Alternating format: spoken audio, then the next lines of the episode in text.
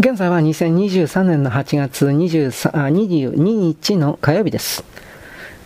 彼女はスーツケースをしっかり握り、雪の中の輪たちを伝って歩いていて、やや後ろに反り返りに、日没のサビ色に染まった広大な野原を一人ほっそりと黒い影が歩いていった。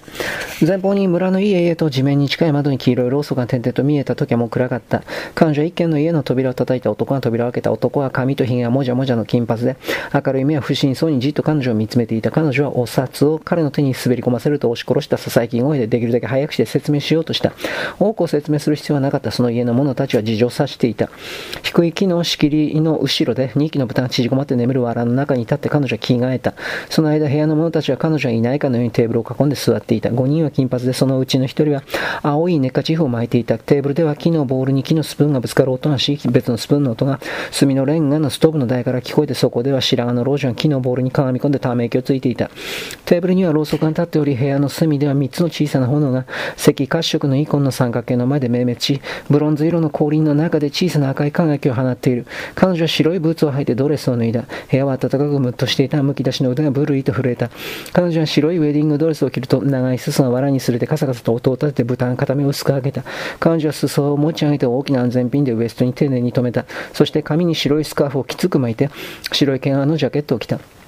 そして札束を縫い付けた左胸の裏地の小さな塊にそっと触れた。それは彼女に必要な唯一最後の武器だった。彼女のテーブルに近づくと、金髪の巨人が淡々とした口調で言った。月が沈むまで1時間かそこか待った方がいい。雲行きはあまり良くないぜ。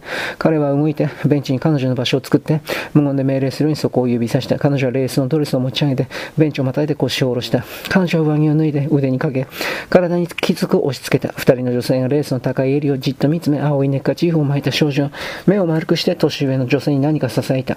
無言で男が客の前に有限の立つ木のボールを置いた。いいえ、結構です。彼女は言った。お腹は空いていません。食べな。彼は命令した。必要になるから。彼女はおとなしく熱いラードの匂いがする濃いキャベツのスープスープを食べた。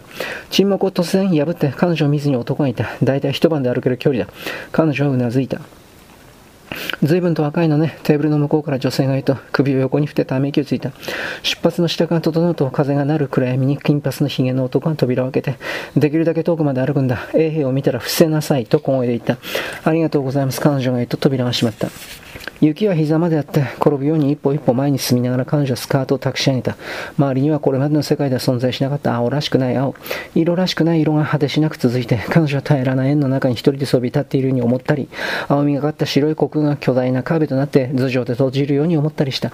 空は低く垂れ下がり、灰色の部分と黒い部分、昼間には想像できない青い部分、どこからともなく流れてきて、時折雲の合間から滴る色とも、光ともつかない不気味な部分があって、彼女はそれを見ないようにうつむいた。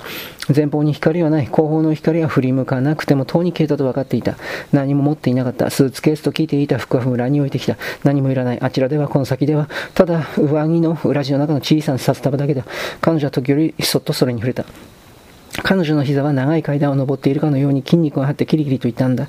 彼女は部外者のようにちょっと好奇心を持ってその痛みを眺めた。熱い針が頬を突き刺して痒みがあって彼女はたまに白いミトンでそこをかいたが痒みは収まらなかった。ブーツの下でサラサラ鳴る雪の音の他には何も聞こえず、彼女はもっと早く歩いて足の足の音の他に何も聞く前にどこからともなく流れてきてまとりつく不明瞭な音の気配には気を止めまいとした。かつて時間と呼んだものに換算すれば何時間も歩いたことは確かだった。だがここには時間がない。足足音と上がっては雪に深くはまる足、果てしない雪があるだけだ。いや、果てはあるのだろうか、それは実際どうでもよかった。考える必要はなかった。歩かねばならないことだけを考えなければならなかった。西に歩かなければそれが唯一の問題、あらゆる問題の全てだ。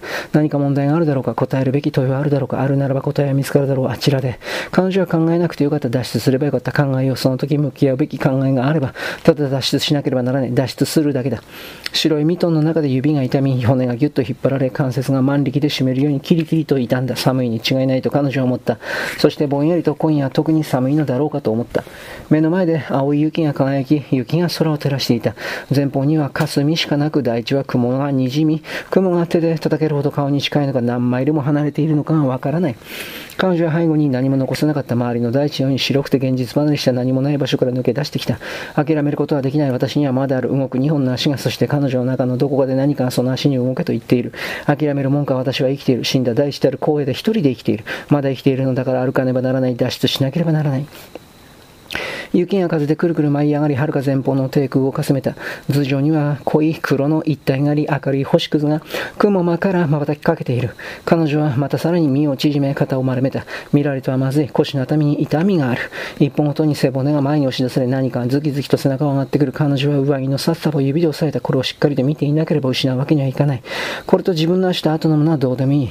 長く白いピラミッド型の巨大なもみの木が不意に雪の中から現れて彼女ははっと立ち止まり耳を澄まして膝を曲げて動物のように身構えてうずくまり、じっと息を殺した何も聞こえなかった低い枝の後ろでは何も動かなかった彼女は歩き続けた。どれくらい待ったのかはわからなかった。前に進んでいるのかどうかわからなかった。もしかすると同じ場所で足踏みしているだけかもしれない。辺りの暴漠たる雪、景色は少しも変わっていない。いつか変わるのだろうか。自分はピカピカの硬いエナメルの白いテーブルの上を這うアリのようなものだ。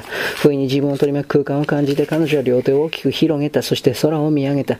頭と肩を後ろに反らして頭上の瞬く星屑たちあれらは果てしなく遠い天体だという。この世界に自分の居場所はないのだろうか。あの広大な宇宙の誰が小さな場所にあって私の足を動かしているのだろう。誰がどうしてそんなことをもうわからない。とにかく脱出しなければ。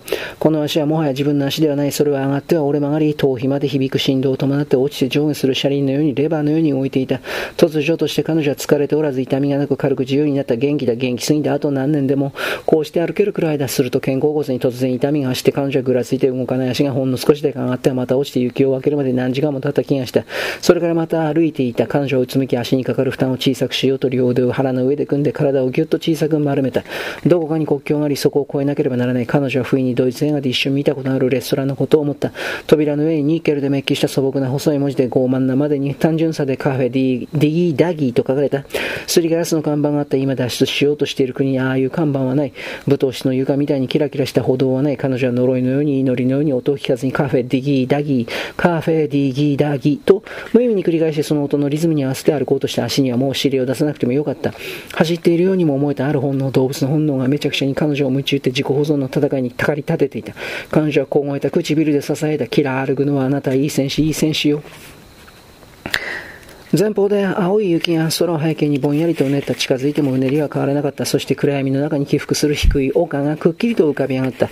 黒い枝の端のある雪をかぶった円錐形の木が空にそびえている。その時黒い影が見えた影は動いている。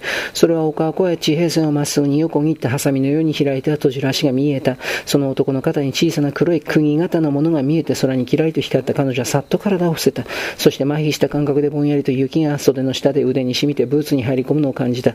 心臓の鼓動が雪を追って彼女はじっと横たわっていた。やがて彼女は少し頭を上げてゆっくりと前前に這った。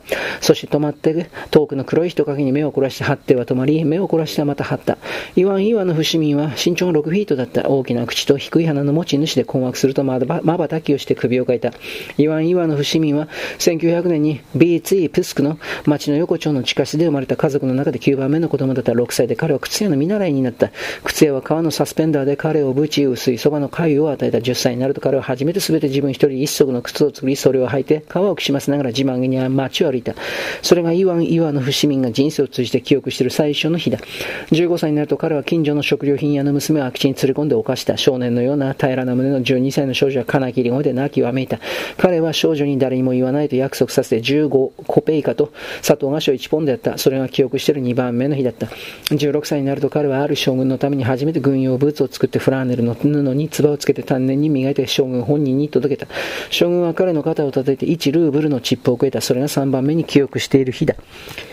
靴屋の店の周りには陽気な仲間たちがいた彼らは夜が明ける前に起きて汗でシャツが背中に粘りつこうと懸命に働いたが夜は愉快に過ごした。街角には酒場があって肩を組んで陽気な歌を歌った。その界隈にシワだらけのコートがピアノを弾く宿があってイワンのお気に入りは桃色の着物を着た太った金髪だった。彼女はグレチェーンという名の外国人だった。それらがイワン、イワンの不死民が記憶している夜の日々だった。